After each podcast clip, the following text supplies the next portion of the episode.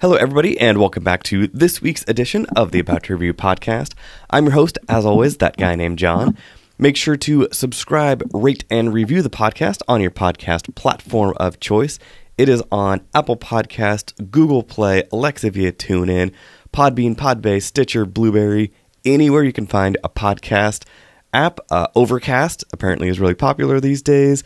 You can also stream the episodes directly from the website abouttoreview.com and follow the podcast on social media at About to Review, Facebook, Twitter, and Instagram. Uh, on today's episode, oh, also, right? Uh, well, I will introduce you first.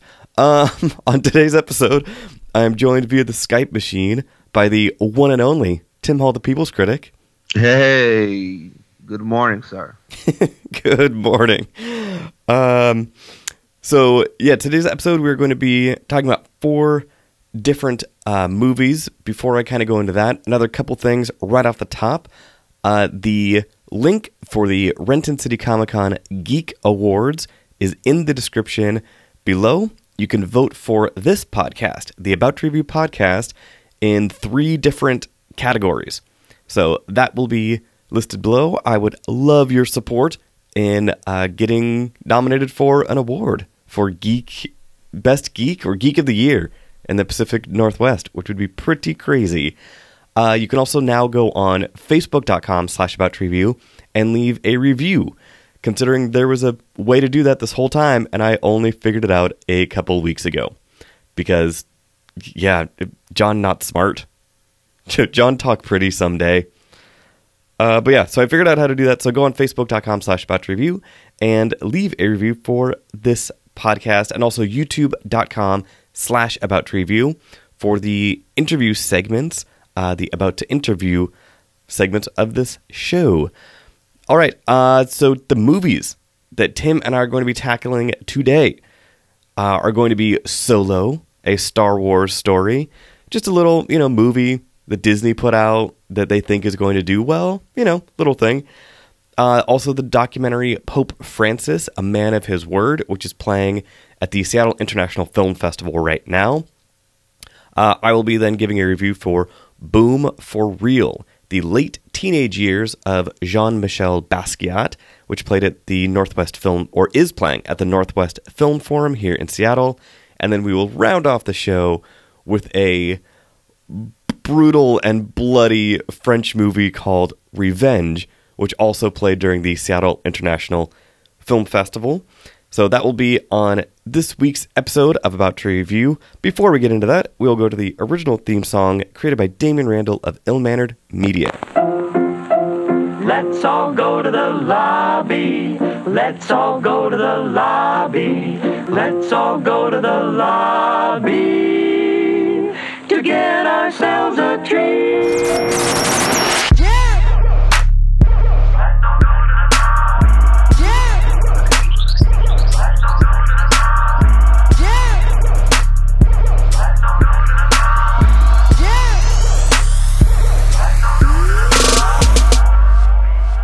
Back and ready to tackle this uh, this group of movies and and the geek news. But first, uh, how has your week been, Tim Hall, the People's Critic?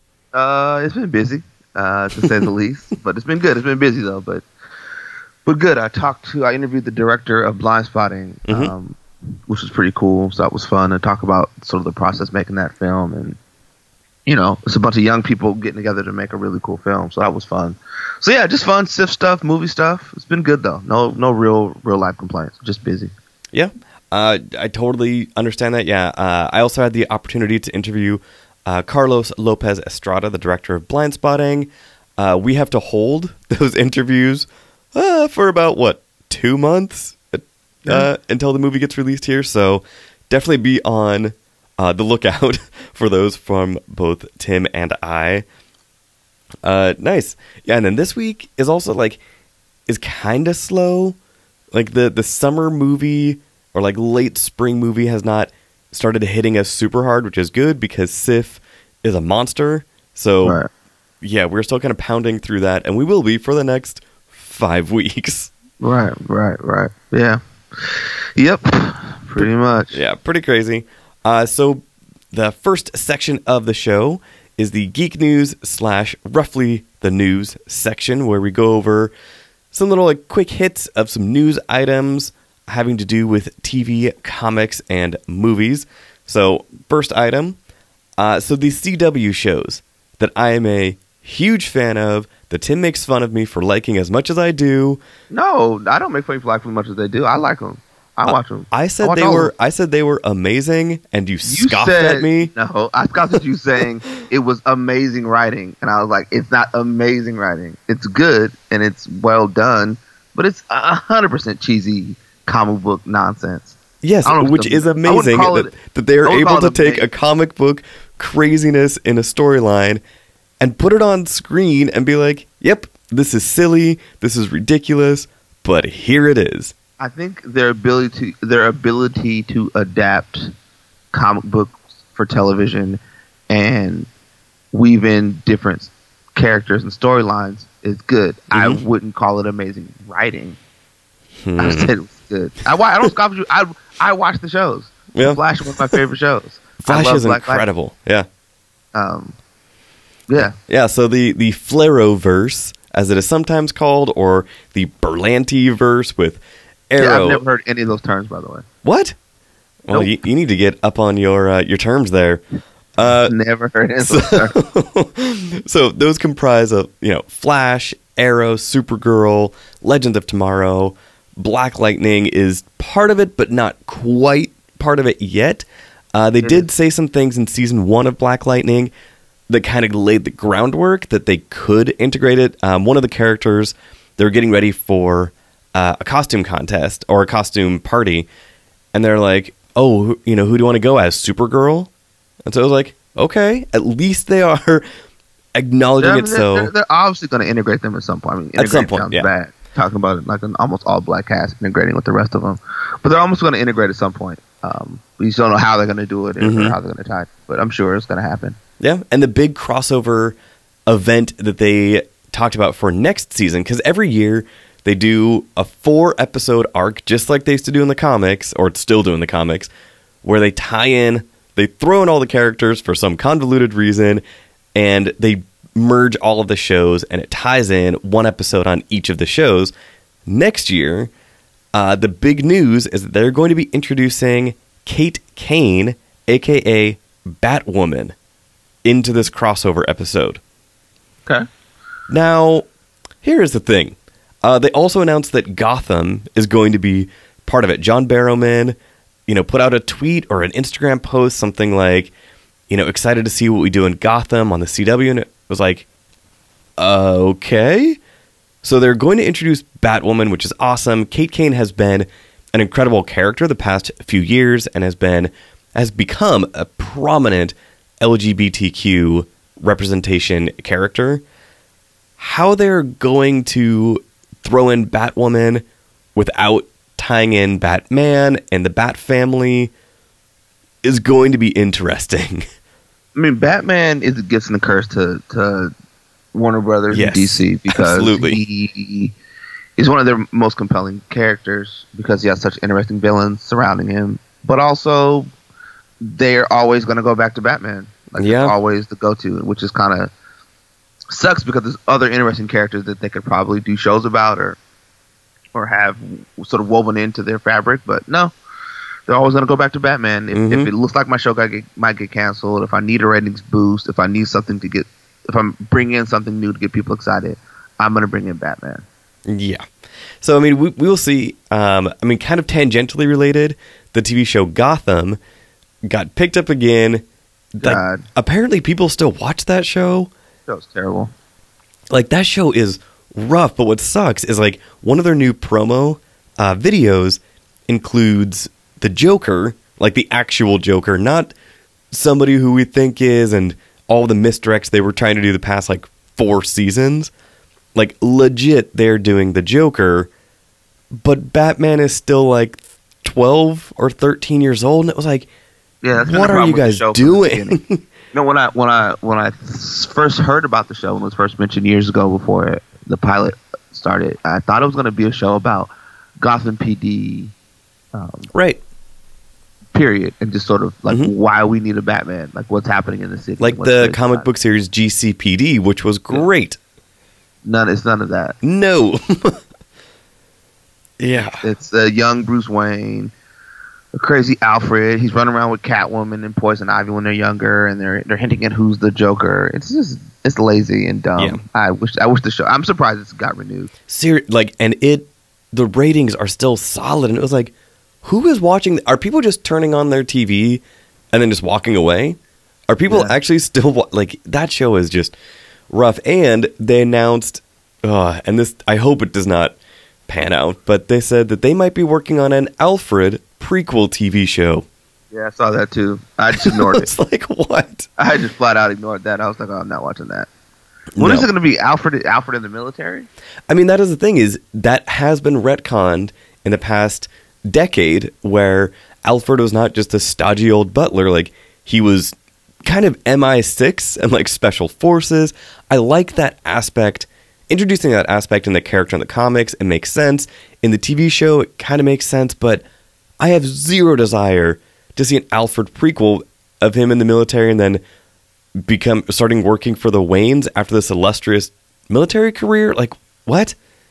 Uh, it Yeah, just it's, it's dumb. yeah, super dumb. But the, tying back to the regular news, so Batwoman is coming to the CW. Uh, Stephen Amell of Arrow announced it. So, I mean, all of these kind of convergence events, like they did Invasion, Crisis on Earth X, all of them are interesting. And again, it is clever writing that they're able to do that with multiple shows and have them come together. So I'm on board for this Batwoman coming into the CW, but I am nervous. Um, so we will see. Uh, the next bit. So X Men Dark Phoenix. Remember that movie uh, that comes out next year that people kind of keep forgetting about until somebody mentions it? Right. So at the red carpet premiere of Deadpool 2, they were talking to Simon Kinberg about X Men Dark Phoenix coming out February of 2019, which was supposed to come out this year, but that was not happening. And he said that this was going to be a quote, less operatic take than X Men Apocalypse.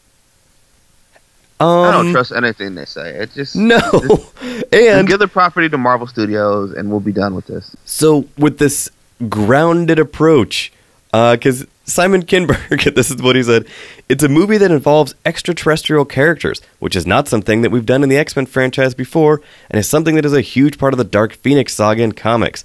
The tone is, I don't know if I would say darker, but it's more intense.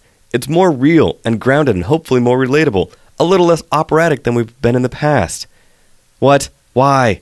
This is a space opera story. But here's the problem. I don't. I don't trust them to do any of that kind of stuff. here's the thing. Like, what makes the X Men the X Men isn't fighting aliens in space. No. It's not it. It's not the story. hmm And they, and and to, to, to point to that and say we're going to be more grounded and it's going to be a more of an X Men story. Yet you're you're launching your heroes out in space. Like I don't. I don't need to see it. I'm going to see it. I don't need to see it. Mhm. And I hope it fails miserably and it's the last one they do. Uh, well, technically, New Mutants will be coming out after. Well, oh no, did they push that? New Mutants has been just getting beaten up in production. Like it was delayed six months at one point. Yep. I currently do not even know if it is coming out in 2018 or if they're going to push it all the way to 2019. No, it got put. It got pushed to 2019. Oh gosh. Yeah. So that is happening, and we will see. Um, in other somewhat disappointing news, so Thundercats, one of the most amazing '80s cartoons. Uh, have you guys talked about it on Made in the '80s yet? No, not yet. I'm not sure where we haven't yet, but Hmm. yeah, we will. We will soon, because Kenan loves Thundercats. Perhaps that could be a collaboration with another local podcast. Yeah. Interesting. Uh, so Thundercats, fantastic '80s cartoon, just super machismo, uh, but at the same time just silly and weird. It got relaunched in 2011 on Cartoon Network. They did one season. The animation was awesome. The storylines, I mean, were a little bit rough, but it was Thundercats. You were not going into it like, hmm, let me get this amazing, deep, complex storyline. But the reason I'm talking about it is because they just dropped a trailer for the new Thundercats TV show. uh, called Thundercats Roar, and it looks very, very much like the Teen Titans Go style. Um, here is my problem. Teen Titans Go, first of all, is amazing. Super funny, super ridiculous, but they earned their right to do that because they gave us things like Young Justice and Justice League and Justice League International and other kind of heavier shows. So when they did something super silly, it was like, all right, cool. This is something totally different. Uh, the movie comes out in a couple months, I think. Teen Titans Go to the movies. This one, the Thundercats Roar, looks like hot garbage. Like, uh, uh, it looks like something for kids. I don't know if it looks like hot garbage. It looks like something that's for children. ugh. It's like, it's like if I looked at Peppa Pig and was like, "Oh, Peppa Pig is trash." Like Pe- Peppa Pig's for kids. It looks like a show, a cartoon that's for kids. They're not making it necessarily for our demographic. We're aware of the show because we grew up on it, but you know the style of the cartoon, um, the way you know the way the characters are drawn, the, the sort of the pacing, the movement. It looks like something that's for younger kids. Oh, it, it totally is. And I can understand that. It just, you and I are now in this kind of weird position of we, the geeks of our generation, have kind of been the gatekeepers, it feels like, because geek culture started in our generation as far as things like animation and things like this. And so we, I mean, yeah, we, I at least take it a little bit personally when I'm like, but this is not what I remember. Nah, I mean it's, it's the same thing for like our parents felt the same way, right? Whether it be re- a reimagining of James Bond or um, remaking a classic movie like Three Ten to Yuma to a, a more modern tale with more Right. action in it, right? And so it speaks to a different demographic. Uh, so that's just always going to be the case. It- so it is. Our, I just- for our I- parents, we saw that in cinema, we saw it in music, hmm uh, we saw it in television shows. Where, where it's new. It's new to me. Like hmm for sure. that's that's new to me and that's how I see it. So I don't see it any other way. But you know, my dad's pulling his hair out because he can't believe that they're they're rebooting the Twilight Zone or they're doing Mhm. something. You know what I'm saying? Yeah, I mean, I. I get it. I guess this Teen Titans Go is just really good, and so I just yes, I would love for Thundercats Roar to be good. It just that first trailer has it just does not grab me. Whereas the first trailer for Teen Titans Go, I was like, "All right, this looks Yeah. silly and ridiculous. You know? Yeah, I don't I don't think it's supposed to grab you. Well, I don't think I don't They think should. a demographic for it. I don't think I don't think the demo is thirty something male. yeah, That may not be the demo for that cartoon. fair enough. Um, dovetailing into another '80s property that you actually hipped us to uh, in our group chat, She-Ra, Princess of She-Ra. Power, is coming back. Yes. so far we have no idea what animation style it is going to be. They only released the poster and then the cast, which nobody knows who any of that cast is. Like it's just a bunch of young, younger Yeah. voice actors, and it was like they put out the picture of them, and it was like, cool. Yeah. I hope it's good. I hope you know. Yeah. I'm all for representation, man. I hope you know some some some of my friends with young daughters and young boys is able to see strong female representation um, in in cartoons, which is something that we rarely had growing up. So I'm hoping, Very you know, true. A lot of my you know younger nieces and nephews get to turn on their Netflix and, and binge watch a cool show. Um, that's that's awesome. So because I love He Man, so Mhm. I hope some people get. Even though looking back, He Man wasn't. Oh my cartoon. gosh, it is so rough. it's bad. And now that it is So- on Netflix, I encourage anybody who has fond memories of He-Man, just Don't. pop, pop a couple episodes No, on. don't do it. Just remember He Man as Man. it was. Do not watch it because it really ruins it for you. Um, but yeah, you know, this, you know, the success of that maybe we'll launch, uh, help launch the remake of Master of the Universe, and we'll get an actual like Game of Thrones style. You know what is happening, right? Like they're doing a live action version. It is already in pre-production. We'll see. Well, uh, yeah, very true. It's been, it's been something that's been in pre-production for a while. Yeah. so we'll see. Uh, but yeah, so She-Ra, Princess. I think it. I mean, they probably are going to go full title. She-Ra, Princess of Power. Um, and yeah, the cast also looked super diverse. I mean, it was a bunch of young, like twenty-year-old actors that I had no idea who any of them were, but the cast itself was really diverse. So I'm on board for that. Uh, yeah, it, it should be interesting. Uh, the last bit of news. So another movie that Tim and I have had our eyes on for a while. There's some some hot off the presses news. So Aquaman, the movie Oh, that God. the movie that comes out We in, just talked about this. in six months. Six months is when this, or seven months. December is when they say, and no trailer, no other than like three pictures. We got nothing, right? Right. Um, so the the man, excuse me, uh, who is playing Ocean Master. Uh, actually, no, he's not playing Ocean Master. Um, Who's who is it? So Yaha Abdul Mateen from uh, the Get Down, Oh, he's playing. Um, what's his face? uh, Uh, Ma- Black Mantis, Manta, right? yeah, Black he's Manta. playing Black Mantis. Yeah. So somebody reached out to him on Twitter and was like, "Hey, you know, when are we going to see a trailer?" This is his response. If I did that, it would capitalized ruin everything. Everything.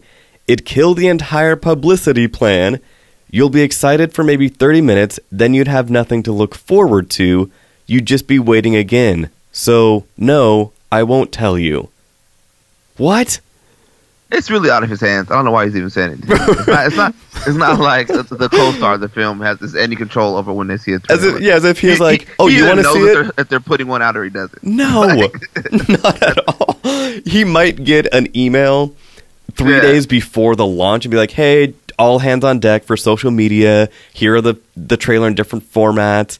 But out, other than that, somebody reach out to me like, "Hey, can we get the trailer?" He does not have the ability to be like, "You know what, random Twitter user, Yeah. I am going to release it tomorrow." Yeah, check your DMs. I got you. what? I got the whole trailer in there for you. Yeah, I don't know. Um, I'm trying to think of what other Warner Brothers properties coming out that they might attach a trailer to before Mm, I mean, Comic Con.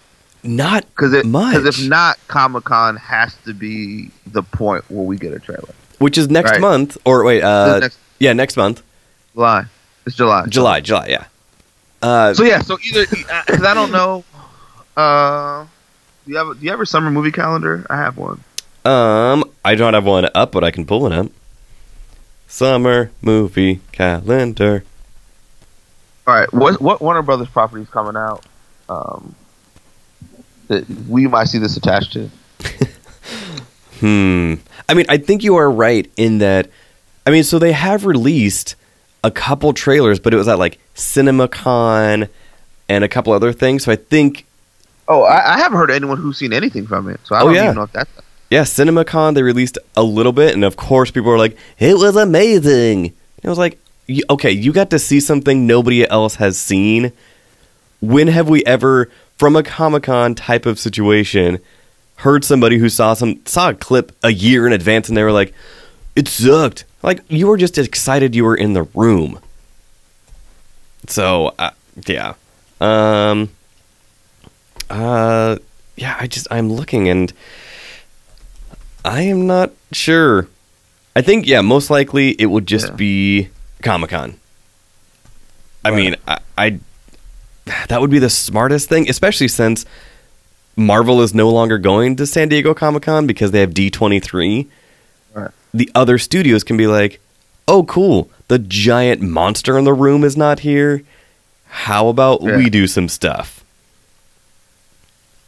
So, uh, let me see. Oh, that just reminds me of how excited I am for Incredibles 2, which comes out very soon. Yes. Yeah, it is going to be rough. I mean, because even if I look, so if I look to see what is around Comic Con, which is in June, mm, No, not they'll the- probably just release the, the trailer at Comic Con. That'll be it. yeah. Oh yeah, June fifteenth, Superfly comes out. I know how excited you are for that. Nope. I don't. Even, I don't even think we're screening that movie. Oh no, there is It looks like a. It looks like a gigantic music video. You know what's funny? So since since production, they've done all this like behind the scenes social media stuff, and it's just. It doesn't look good. no. It, It, doesn't look good. It really looks- does not. Yeah, it does not look good. Yeah, and the so- original Superfly is is is a crazy '70s black exploitation film, Mhm. but But at least it was 70s crazy black exploitation film that was fun.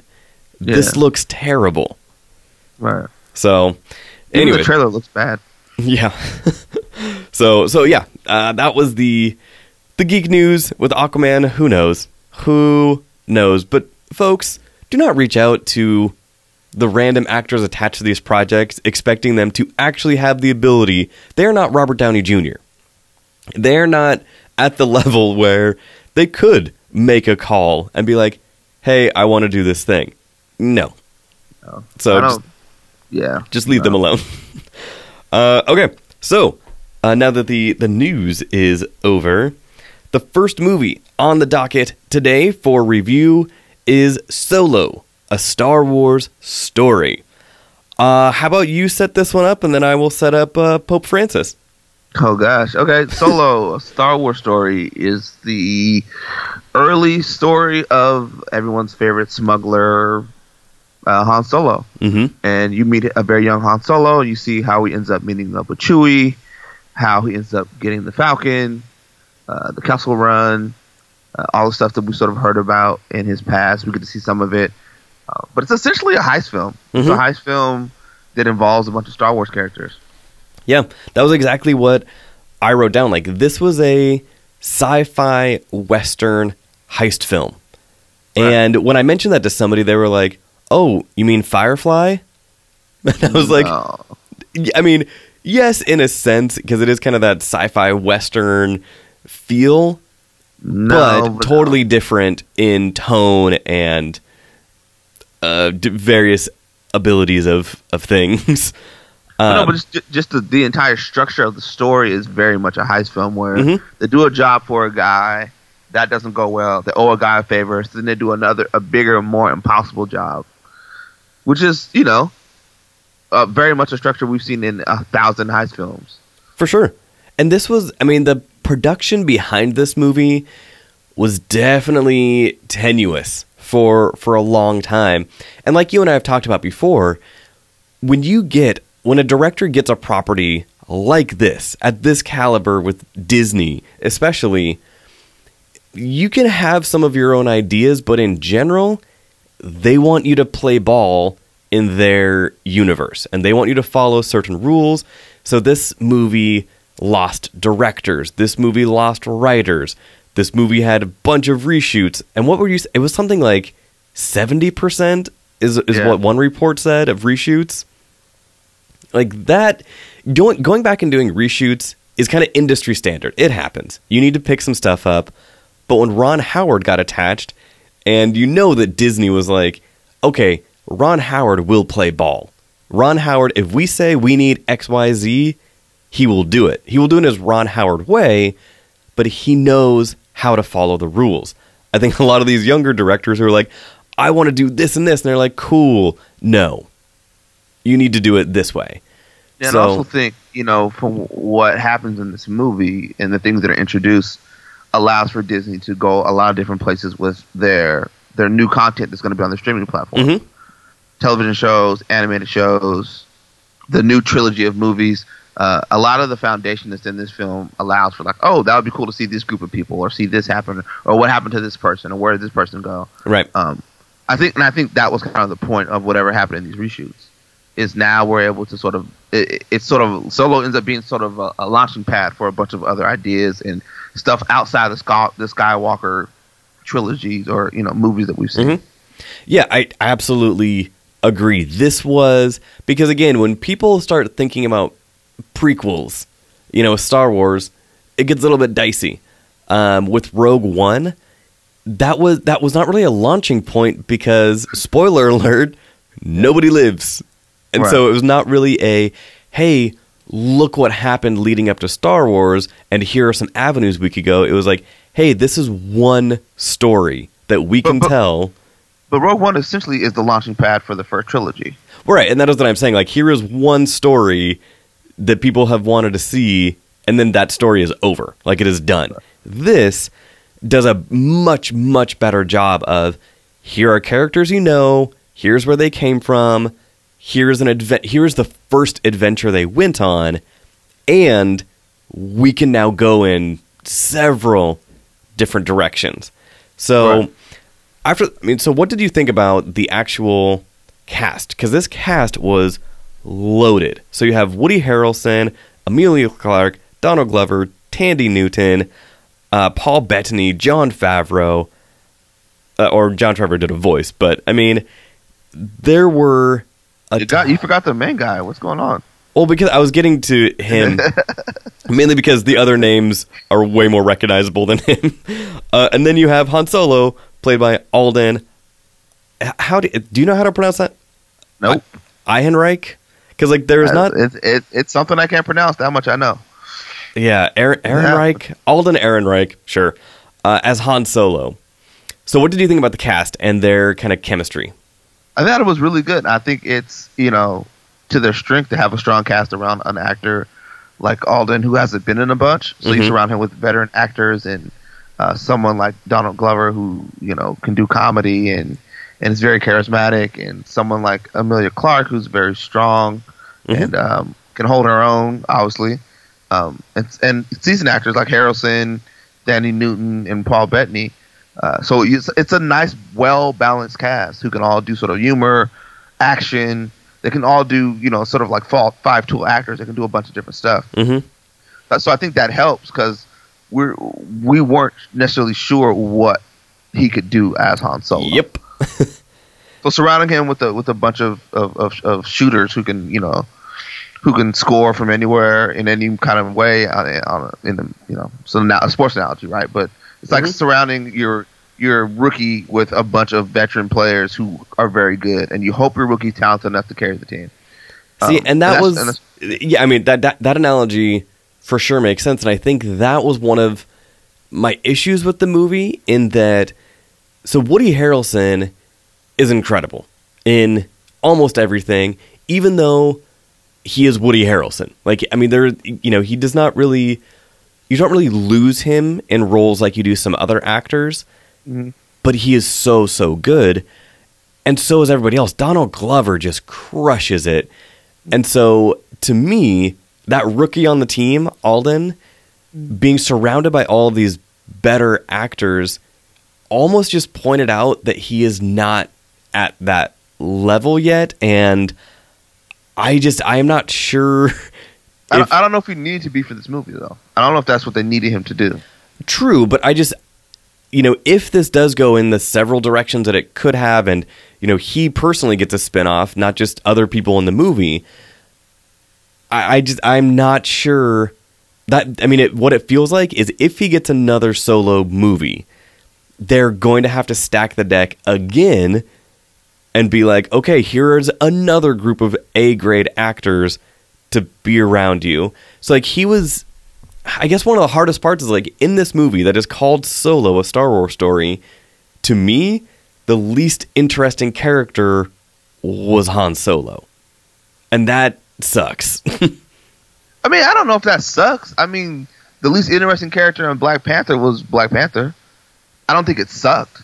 Hmm, I think true. it's just it's it's what the movie called for. I don't think it was, you know, for whatever reshoots they had to do and whatever script they had, this Mhm. was what they came up with was a high story, and it's it's uh, Han is very young and it's kind of wet behind the ears and kind of doesn't know what's going on, and it's very green, and Mhm. that works to their benefit because it fits the actor in this role, which he's he's new to this kind of stuff. He's really not sure what's going on, and he's kind of very green. So it fits him. So I don't, you know, I don't th- necessarily think they stacked the deck with a bunch of actors. They put a bunch of actors that played well off of him. So that's why it, it works ultimately. Yeah, I don't think they need him to be like to be Harrison Ford. right. I don't think they needed that. Yeah, because I mean, you know, this is his story of kind of learning that confidence, or or not necessarily learning it, because it seems like he has always had it from the first moment we see him. But it is using that charisma and charm in a, in different ways after He may, he- may not have had it then. Yeah, well, I mean, like even from the very beginning, like in the in the opening scene when you see him and he has to kind of start talking his way out of things, like so he already kind of had that charisma because he, where he grew up, and I did like that. You know that when he where he grew up in Corellia, it was it was rough. Like he grew up in the slums, having to kind of make it by any means necessary. And I did like that layer that they gave him because we see a little bit of it. And then when he interacts with other people, when he talks about where he came from, the look on their faces, I was like, ugh.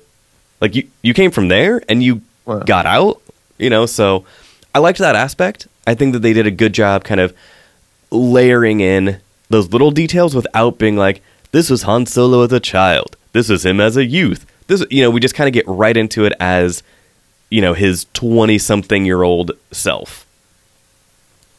Right. But if, but if, he goes into that movie trying to be Harrison Ford, the movie fails True. because you can't you, can't be Harrison Ford because even Donald Glover's Lando isn't Billy Dee's Lando. It's a version of Lando. But because Glover's such a charismatic actor, it it, it works differently. yes. Um, so him going and trying to be Han Solo is just that would have tanked the film because you can't do that. Yeah, I, I agree. Uh, the action in this, so I really liked the the heist aspect because there are multiple heist aspects to this, but the actual like you see some of it in the trailer. You know, when they are on top of a this kind of maglev train, mm-hmm. all of that was fantastic. Like that was really cool. There's this kind of biker gang aspect that was done really well. Right. So I really liked that all of the action set pieces, even the ones that were a little bit contrived. There was one towards the end that I think was just unnecessary. Um, that has to do with kind of a creature, is all I will say. I think you know what I'm talking about. Oh, yeah, yeah. That was kind of dumb. Uh, but That's just something that's like we're gonna put something cool on the big screen. pretty much. I It mean, looks really cool. And they, they did mention it when they first went into that area. They were like, "There's there are stories of something there," and it was like, "Oh, there it is. oh, we we found it." So, other than that one, yeah, I, I liked the action. What did you feel about kind of the pacing and the the blocking and everything of those action set pieces? Oh, they were fine. I mean, it's enough to keep me entertained. It wasn't. It didn't never felt long. Mm-hmm. It felt like we were watching, you know, a heist and then planning another heist and then another heist. And Right. then right. Um, but it looked it looked cool. It has very much had that Star Wars, that slick Star Wars look and feel Mhm. to it. Um, the the Falcon looked great. Yeah, Uh, the Falcon looks so good, and it just so good to the point where I was like, Han, what did you do to that poor ship? like, Yeah. in the thirty years or twenty years between this and when we see the Falcon the first time in the in the first set of trilogy movies, man, that thing has been through the ringer. Right, right, right. Yeah, they, they did a good job with the action. It was the the mining planet was really cool. That whole yeah, thing, sequence was nice. Yeah, they did a really well well done job. yeah. Um, one of the one of the standout roles it seems like both in Rogue One and in this are the robots. Yeah, So L three L three was great. L three three L three dash three seven, voiced by Phoebe Waller Bridge. Uh, I say voice because nobody is in that suit like that. I mean, it just it, yeah. Uh, that was incredible. She has kind of the same tone that we first see in C three PO, which is he recognizes that he is a slave essentially, being a robot right. but he has kind of resigned himself to it. L337 in this movie is hilarious. She's this robot rights activist.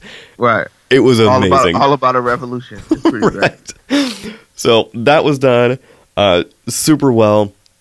There's a lot going on in this film as far as the Star Wars layers. They mention people and places. There are things in the background that I will maybe mention in a couple weeks after more people have had a chance to see it. Uh, but Paul Bettany's character as Dryden Voss is a great Star Wars villain. Yeah, he was great. He was like a a, a mob boss essentially. Yeah. And like that that is the thing with Star Wars is, you know, similar to what Jess of the Curly Nerd podcast talks about DC Comics, where the strength is in their villains. With this one, the Star Wars universe, you need to have compelling villains. Or it is just the characters we know and love going on wacky adventures. Dryden Voss, like there are parts there are times in this movie where he gets when he gets mad and some facial structures change, Right. when it was like, okay, this is gonna get bad real quick. Yeah. Yeah, you can tell when he's angry. Uh, very much so, and nobody likes him when he is angry. Uh, but also what what works is Paul Bettany doesn't play him as a straight up villain. right? he's when he's having these conversations about a deal or, or, a plan, he's very calm and welcoming and, and warm and like hospitable. Oh, hey, here, come here, have a seat. Let's. You need something to drink? What do you need? Mm-hmm. Um, okay, well, I might have to kill you. And you're like, wait, what? what is it? It reminded me of like the Dread Pirate Roberts. yeah. Like, good job, Wesley. You know, you're doing great. I'll most likely kill you in the morning. For three Right. years, he said that. Yeah. So I mean, it's he has that. that. type of villain charisma with him. And a really cool ship. Yeah, that, that was pretty amazing. Yeah, the the ship designs, the weapon designs were Mm-hmm. awesome. I, I mean, there were just so many unique weapons in this. I mean, yeah, just the overall scope of this was pretty incredible. And Ron Howard, I mean, he is such a just a fanboy in general, and he is also just happens to be a great director. There are parts of this that the pacing was kind of off a little bit, whether that was again having to do with reshoots, whether that was script.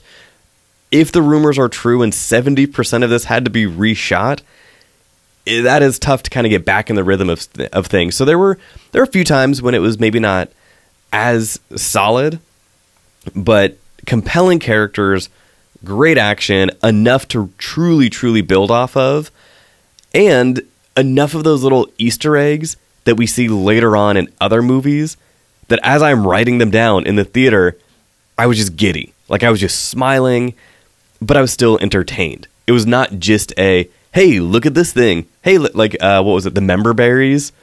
Mhm. It was not just those. It was those mixed with a good storyline.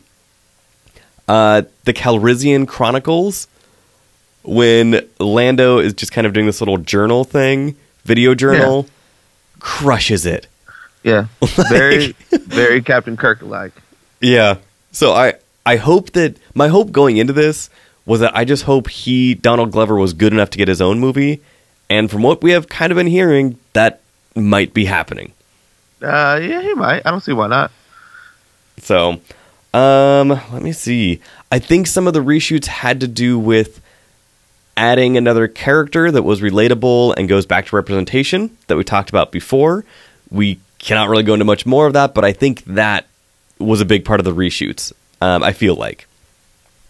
I have no idea what, what why they did reshoots. I have no idea Yeah. why. Or Uh, what was reshot or how much was reshot.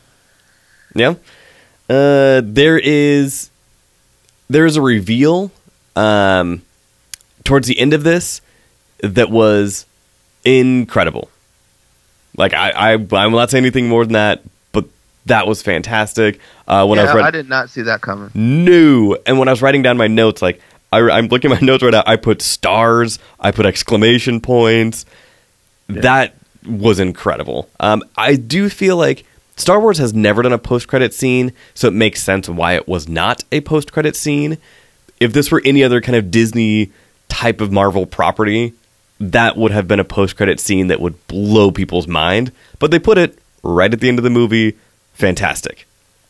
Right. So, all right, cool. So, to the rating system of this podcast, there are three choices no letter grades, no stars, none of that. It is an original podcast rating or podcast rating system, movie rating system on this podcast.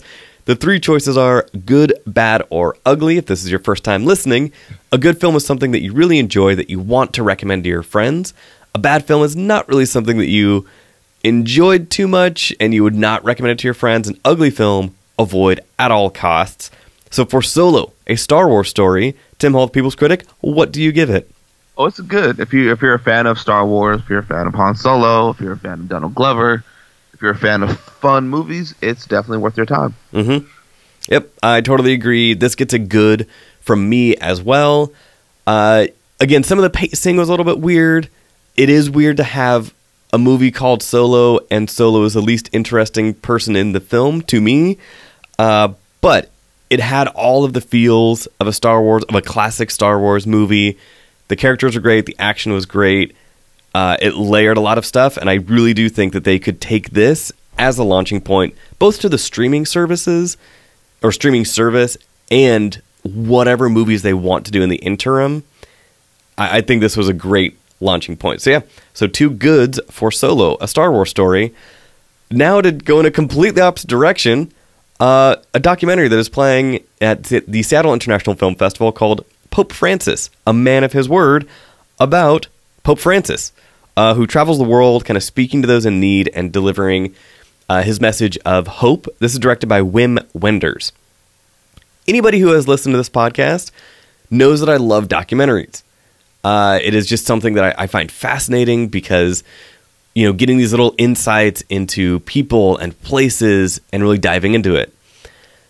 This documentary that we saw, Pope Francis, um, the, when Tim and I came out of this, uh, one of the first words, you know, that I was saying, uh, we will not go into the way that Desus and Mero would describe this movie, uh, at least not on this podcast. but this is just a fluff piece. This documentary, yeah. it so it talks about Pope Francis and what the act and the activism he is doing now and the global ambassadorship that he is doing. But for me, Pope Francis is an incredible person as far as like what the what stories he could tell talking about the first pope from the southern or from the South American continent I mean, he chose the name of a Jesuit. I mean, or rather, he is Jesuit. He chose the name of, of Francis from St. Francis. There are so many compelling aspects to who he is. And all this, and what a lot of this film focused on was what he does, not who he is.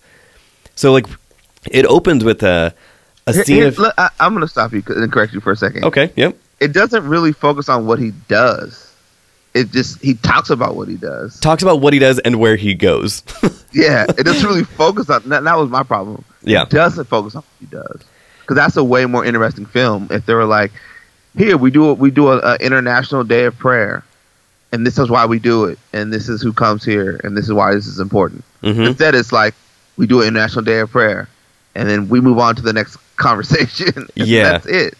Yeah, and it starts with the speech that he gave in 1999 I right. mean, almost a decade before he became pope, and it was in Brazil, and he was talking about just the lessons and like, I want more of that. Like, why is this a Pope Francis documentary, and we get like one clip of him in his younger years, and not the stuff that he has been doing the past two years? Like, this is a documentary. Where is that documentary feel? And this is just it. It had no teeth. Like, yeah, it felt it felt like an extended sixty minutes piece Yes, where I'm absolutely. just I'm just interviewing the Pope, and he's telling me about his own personal theology mm-hmm. and why being poor is bad, and how we feel about molestation, how we feel about homosexuality in the church. Mm-hmm. Not even how we feel, but here's my take on it. And that is and the other it. thing, and that, that was one aspect that I liked, is because one of the things that Pope Francis has been getting under fire about it is his somewhat progressive liberal views. So he talks about it, but not. These, this is why we need to accept homosexual people, and this is what I am doing to do that. It is, I believe homosexuals should be welcomed in the church and blah, blah, as long as they are on their own faith based journey. They're people of God, blah, blah, but not. I believe this, and this is a conclave I put together that is working at blah. No, he just yeah. talks about it. So I mean, that was kind of rough. Um, right. This movie did give me the feels in quite a few parts, mainly because I grew up as a Catholic boy, and so that is going to kind of get me right there. But also some of Was it, all the reenactments of, of the other Pope? Okay, nope, I'm not there yet. So um, parts of it took place uh, in Italy, and I have been to that exact place where they were in Assisi in Italy in this tiny little church, and had an incredible emotional experience um, while I was there. But one thing that this film does that I and I I do not use this word lightly. I hated, hate, hate, hated these reenactment things that they did. Where it was basically when it would talk about Saint Francis, not Pope Francis, but Saint Francis and where he came from.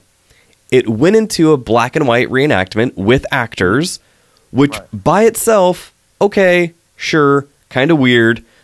But not only did it do that, as we were watching this black and white reenactment, it has like that kind of staggered black and white film look from a film when you look at like 1920s and 30s when the film is kind of you can basically see that the film is rolling. Yeah. It's like the kind of effect you would see on a sitcom if they were like doing like a Charlie Chaplin thing. Yes, exactly. And all you would need is a player piano behind you, like dun, dun, dun, dun, dun, Yeah, dun, dun. right. and so it gives you that that tone. And it was like, this is not archival footage of Saint Francis from 400 years ago. Right. What like that choice angered me. Like it made no sense. If anything, give us a sepia tone. Do not do the flickery thing like a 1920s movie, but just do a sepia tone reenactment. It would still be dumb because the actors were not good, but it would it would make more sense. They did that multiple times in this movie It was comical. And it just every time. And what made it even worse and offensive, like flat out offensive, at one point we are talking about uh, the Holocaust, and we are talking about these atrocities. And when Pope Francis goes to Jerusalem, goes to Israel, and goes to these places, and it shows black and white archival footage of people in concentration camps, dovetailed a couple minutes later with one of these terrible black and white reenactment parts, and I'm like, it was offensive. Like it, it truly, truly bothered me Yeah. in a way that I did not expect. Um, you know, for me, like you know, as as radical as the Pope is, so if if, if I go in knowing nothing about the Pope or Mhm. very little about the Catholic Church or or what Pope Francis is doing, because it's not really juxtaposed with other popes, right? I have no idea that what he's doing is radical. Exactly. Yep. I I, no idea that this is this is a radical take. That this day of prayer and and his his stance on on molestation in the clergy and all that. I have no idea that it's radical. mhm. None. and that that was again a, a big fault of this documentary. Growing up Catholic and knowing like John Paul II and all like the post Vatican II garbage and that condoms are the devil and you should never do that. And it was like, uh, people are dying in Africa and all over the world. Condoms are not the devil.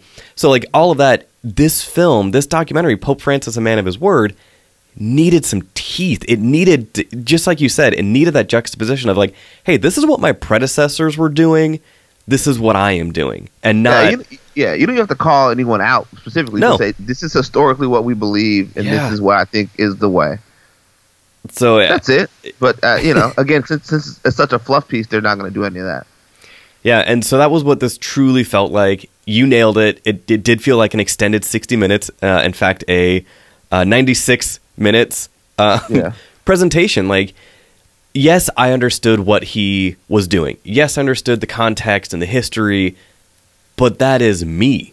And I and I do think that the majority of people going to see this are probably going to be people like me who at least have some contextual awareness of it.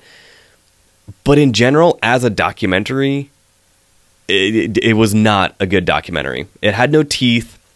It was a fluff piece. There's a quote by Desus and Mero, the way that they like to describe things like this.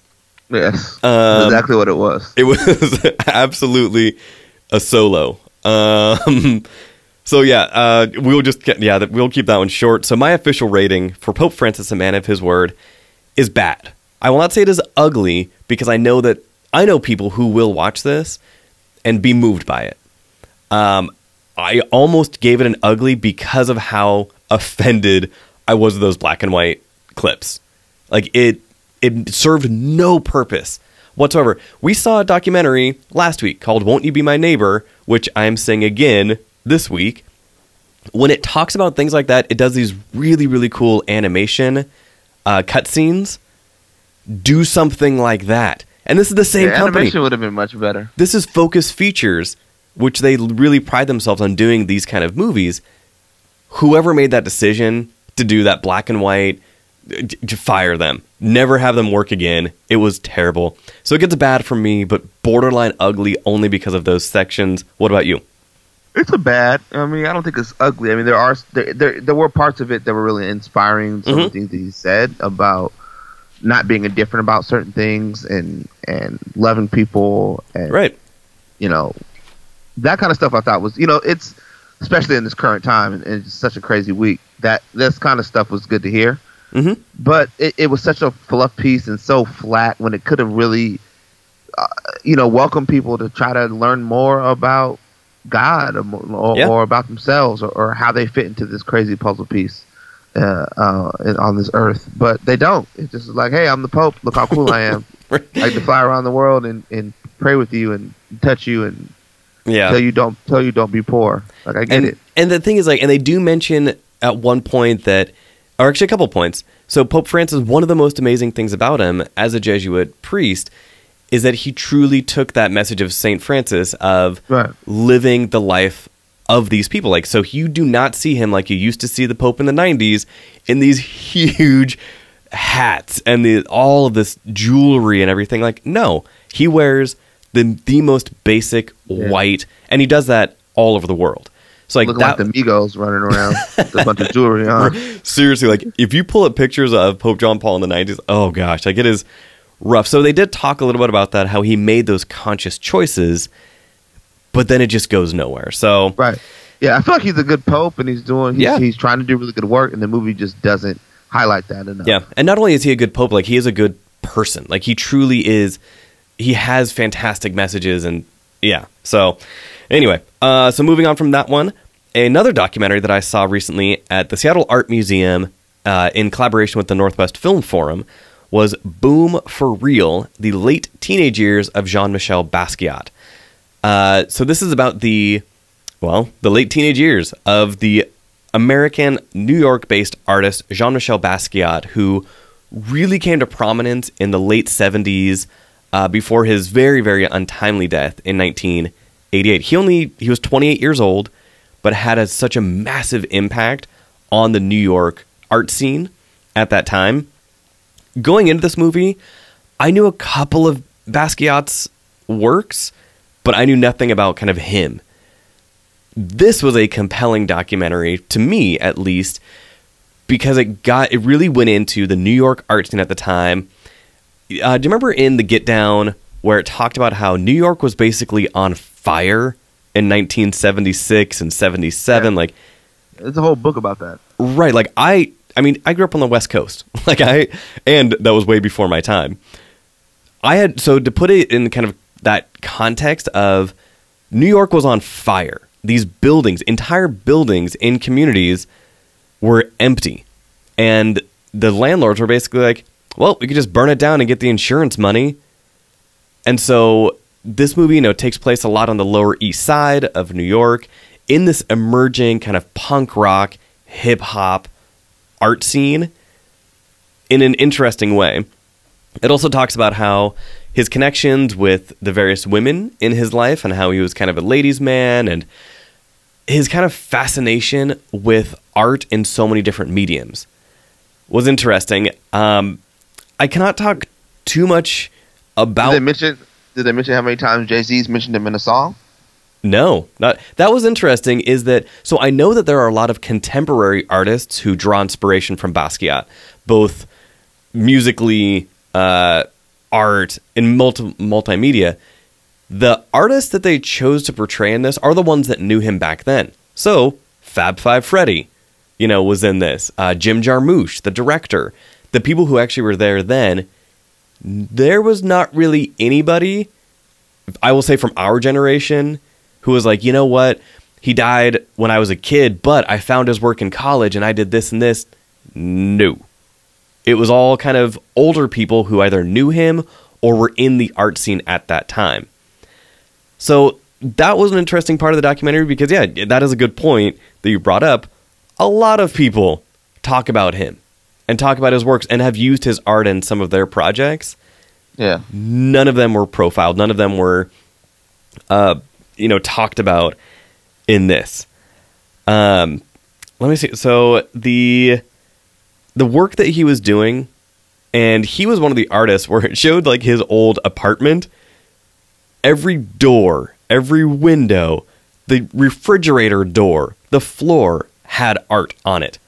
Because he would just he was one of those artists who once it is inside of you you have to get it out one way or the other or it will drive you insane and so he just he would just put art everywhere around him and it was kind of cool so there was a q&a with uh, alexis adler after the film who was one of his partners um, back then and she was his roommate and they were together for a few years and she still has some of this original art. Like she has a door that he did, you know, way back then. how, how did he pass? That was so. This is another documentary that me going into this, similar to how you were talking about with Pope Francis, somebody going into that not knowing the history is not really going to know. They're not really going to get a lot of context with this. I knew pretty much nothing about him going in, and I still do not know much about him. I feel like this documentary could have been renamed East Side 78, relating to Lower East Side in 1978 in New York, and it would have been fine. Like naming this as a Basquiat documentary, there are so many questions that me, interested in the subject matter, did not get answered. I have no idea how he died. I have no idea what his relationship was like with his family. I have no idea. Like, it was just, there were so many unanswered questions. And in a documentary, that kind of feels like a failure. How do you feel about documentaries that do something like that? It depends on the purpose of the documentary, right? If it's just to highlight his work and what he did, and or his work during a certain time period, I think that's fine. Um, if it's about his life per se, and they don't want to touch on why he died, then you know, Yeah. I guess that's it. So it was, it was kind of weird. It basically the movie built up the character of New York more than it built up the character of Jean Michel. And so for me, wanting to know more about Jean Michel, I was left a little bit disappointed. Um, and I know that Jeffrey Wright, I think in his first movie, he did a movie where he portrayed Basquiat. So this documentary did succeed in that it makes me want to go watch that to get more of that context, to get more of that awareness. But overall, I, I truly left this film disappointed because I just I still do not know about the subject that I watched an hour and a half documentary on. So Right. this one is tough. As far as my official rating, as a documentary, this was bad. As, as a Basquiat kind of tribute film, it was good, I guess. But overall, I, I will not really watch this documentary again. I think only people who know a lot of the history will appreciate it because they will know, oh, okay, this was when he created this piece that I know. So my official rating is is bad, which I kind of hate to do, but yeah, um, I it was just I wish I had more answers. I guess. So uh, the last film that we will talk about uh, is a French film that I was I was hyped about when I first saw the trailer at the press launch for SIFF. Um, I missed it at the midnight screening, and I heard that the midnight screening of this was incredible. Uh, the movie is called Revenge or Revenge Le Film. If you go on IMDb, uh, Tim, you want to uh, describe the movie Revenge? Wow, it's about revenge. It's uh, what is it like? Ninety minutes long? It, Maybe uh, it is one forty eight. so you know. forty-eight. Yeah. it's it's about um, this young woman who is clearly seeing a guy that's not who's he's married and has a family, and Mhm. he leaves her alone to go to do some meeting with some of his business partners. I don't know who these dudes are. They're shady. They're immediately they show up, and you know they're shady. They're, Mhm. they're those guys in the movie. Right away. Um, one of them assaults her, rapes Mhm. her. Um, the other guy knows what's happening, sort of walks away, turns off the television, and goes swimming. Um, and then when her boyfriend or the guy she's sleeping with gets back, he's upset. And then offers a really weird deal about like how he's going to handle it, but not really handle it. So she's pissed, threatens to tell his wife, hmm uh, and then he uh, tries to kill her. He, well, they think they killed her. Yeah, yeah. They they And- they attempt, and all of this, like if you watch the trailer, like none of this is spoilers. Like Yeah. you see the attempted murder in the trailer. Yeah, they push off a cliff. hmm um, and she's not dead, and then proceeds to get revenge on every one of them. Yeah. Yeah. Um. So It's some violent. of the some of the things I wrote down with this movie, uh, from a cinematography standpoint, this was stunning. Like the the color spectrum they use, the desolate desert landscapes. yep. Oh, that, uh, uh, that's an important piece. They're in this really isolated like place. Which Super nice we- modern home. We think Mexico. nowhere. Mexico Yeah, yeah. Like- I can't tell. because the the helicopter pilot's name is Roberto. There were agave plants. It looks Yeah, like think- parts of Mexico. But like in the middle of nowhere. It, oh my gosh, middle of nowhere. So the cinematography was was truly breathtaking in a lot of places, just showing the desolation. Um, the color choices, as far as like there were a lot of like soft orange glows on things. Um, let me see. Before we get into, uh, oh, the tension in this movie is palpable. Even when she first kind of sees the two guys who show up at the house, Right.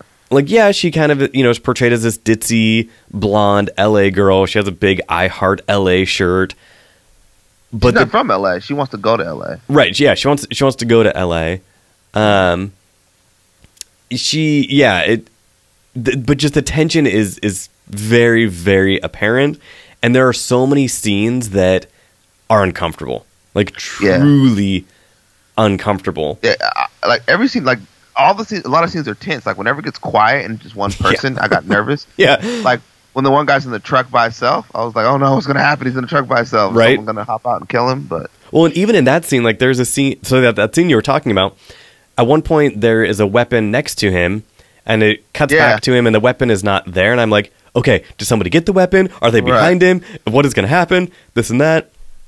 Um, so this ha- this also has, to its credit, one of the best drug use scenes Oh, since yeah. Fear and Loathing in Las Vegas.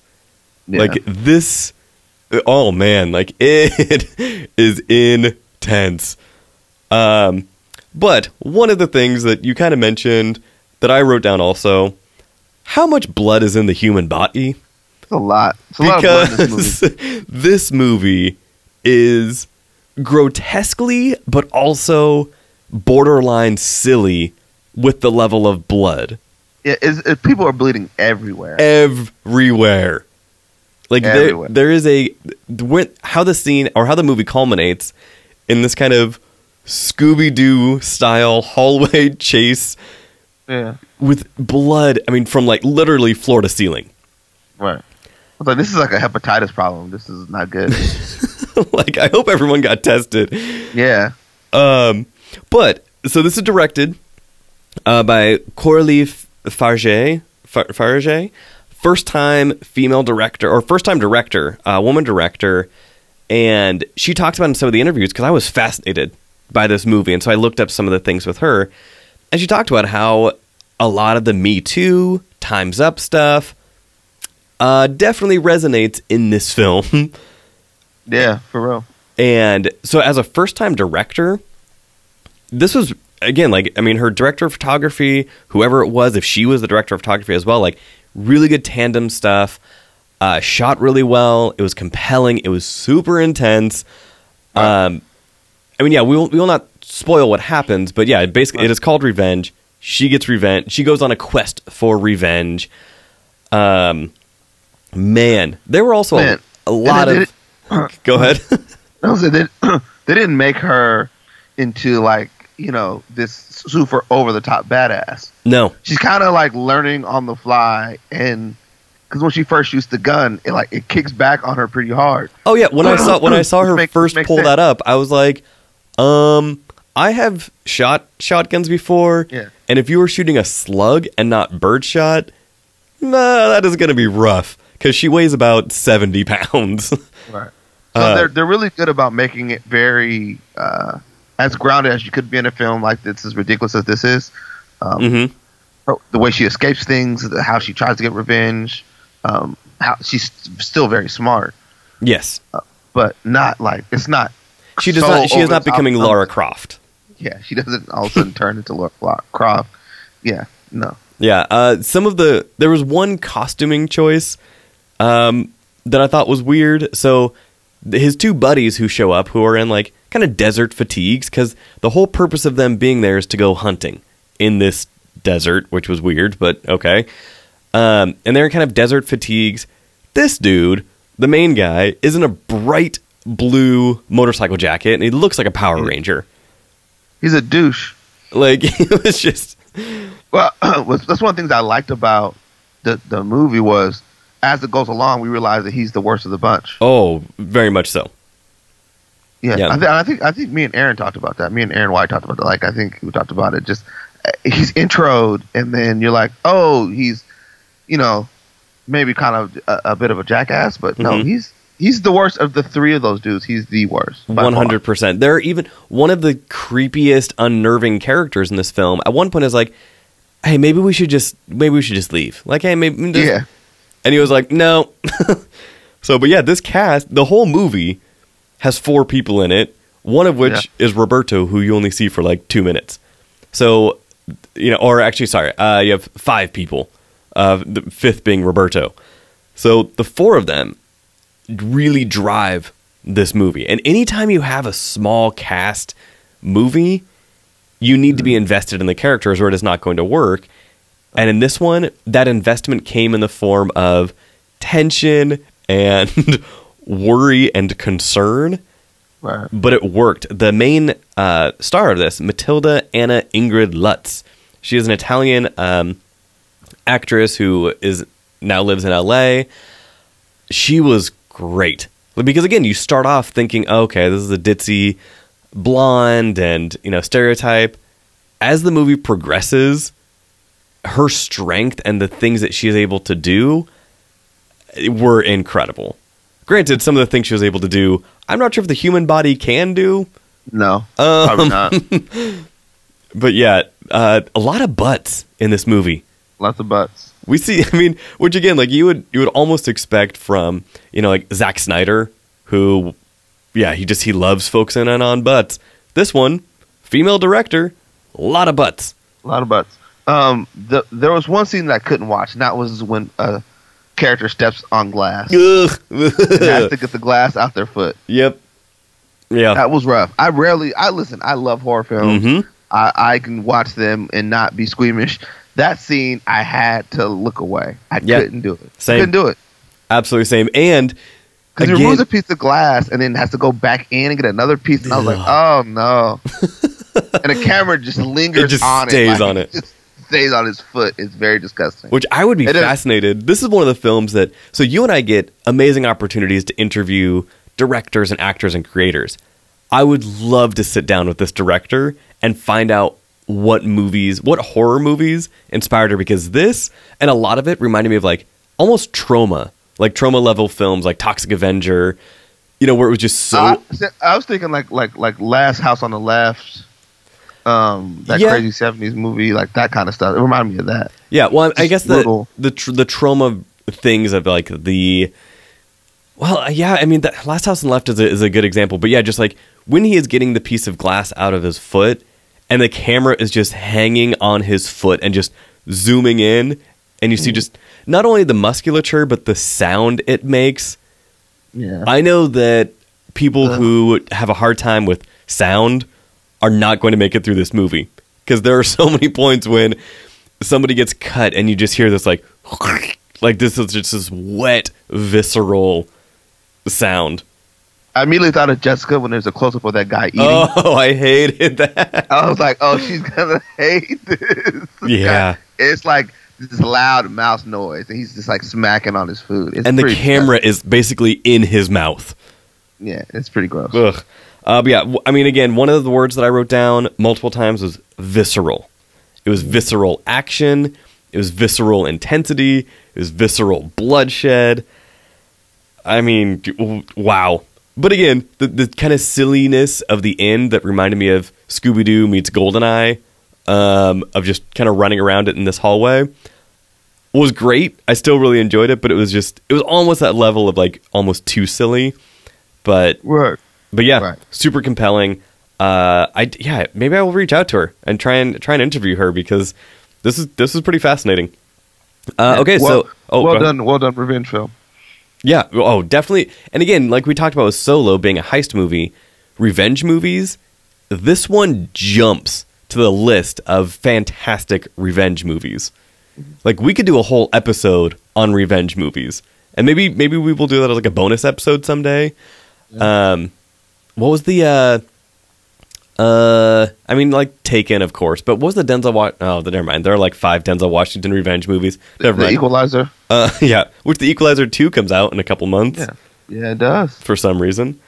Uh, so yeah, official rating for Revenge, uh, starring Matilda Lutz and directed by Coralie Fargeat. What you got? Uh, it's a good. It's a really well done. I mean, it's not for everyone because of No. how violent and um and how gross it is. Even you know, for trigger warning for those people who you know, the sexual assault scene is pretty Is is rough? Yeah, It's rough. It's a rough. I think it's meant to be rough. And what's rough is the shot from outside the house where you can see what's happening. That's the rough. Like, ah, like, oh, that's this is rough. Which I mean, So- again, I think that Coralie did. it. I mean, she knew what she was doing by you know that that analogy of literally this is happening within view of you, and you are choosing to ignore it. You are choosing to go on about your life, which is what happens in so many different aspects, and especially yeah with the Me Too Times Up movement. That visual of a horrible thing happening and somebody being like, "Not my problem." Got to go swimming. Got to Yep. get these laps in. Uh, Yeah, so you know, th- there's that. But if you can, you know, if that's if you can get through some of that, then you'll be all right. It's it's a fun fun journey. Again, like it's what 140 something minutes. Yeah, one forty You're in it. Yeah. yeah, you're in and out. It's you know, it's it's pretty action packed. So you'll you'll enjoy it. Oh, sorry, one hundred and eight minutes. It is an hour and forty eight minutes. So, Okay. uh, yeah. So your official rating is good. My official rating is also good. Uh, I was super excited to see this film. I knew it was going to be bloody just because you look at the poster and she was covered in blood. I, I truly was not ready. uh, my body was not ready uh, for how much brutality uh, was in this. And I really hope, and I did not see it in the credits, but small animals get harmed in this, like ants and spiders, and I had a really hard time watching those scenes. Um, even in a movie where blood and guts are, are everywhere. So I did not see at the end of the film, like, no animals were harmed in the making of this. But I hope that was CGI. I hope that was something different. No, Um, probably not. yeah. Probably really dead. Yeah, those jerks. Anyway, cool. Uh, so yeah, so on this episode, we talked about four different movies. Solo, a Star Wars story. We both gave a good. It is a solid, just sci-fi western heist film uh, that I think people, yeah, if you are if you enjoy Star Wars, you will enjoy this one. Uh, Pope Francis, a man of his word. Unfortunately, you take a great subject matter and you do not make a compelling documentary, so we both gave it a bad. Mine was almost ugly because of certain aspects of the movie that I truly, truly hated. Uh, Boom for Real, the late teenage years of Jean Michel Basquiat.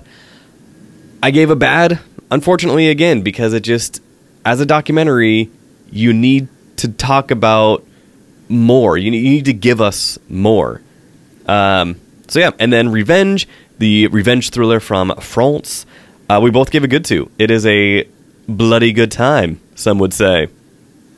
See what I did there? Bloody good time. I, yeah, I, I did see it. I did. Uh, cool. So what uh, what you got coming up? I know that uh, our regular movie week is is pretty low, but there are a couple SIFF movies. Uh, what is on your radar this week? uh, sorry to bother you. Want you to be my neighbor. Uh, sit so far this week. I haven't really looked at what else I'm going to do, but I'm sure I'll do something this weekend for SIFF.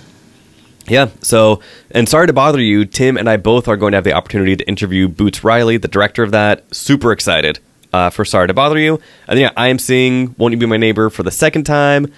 This time I will actually get the chance to enjoy the movie. The first time I watched it at the press screening, I was taking my notes, I was doing all of that because we get the chance to interview Morgan Neville, the director. So I had to kind of distance myself and take notes. When I see it again this week, I finally get to just relax and watch it, which means I might bring a package of tissues because the movie is, is is brutal. So, uh, okay. So, Tim, where can people find you on social media? Uh, they can find me at thepeoplescriticblog.com. They can find me on Twitter, People's Critic. Uh, you can find me on Instagram.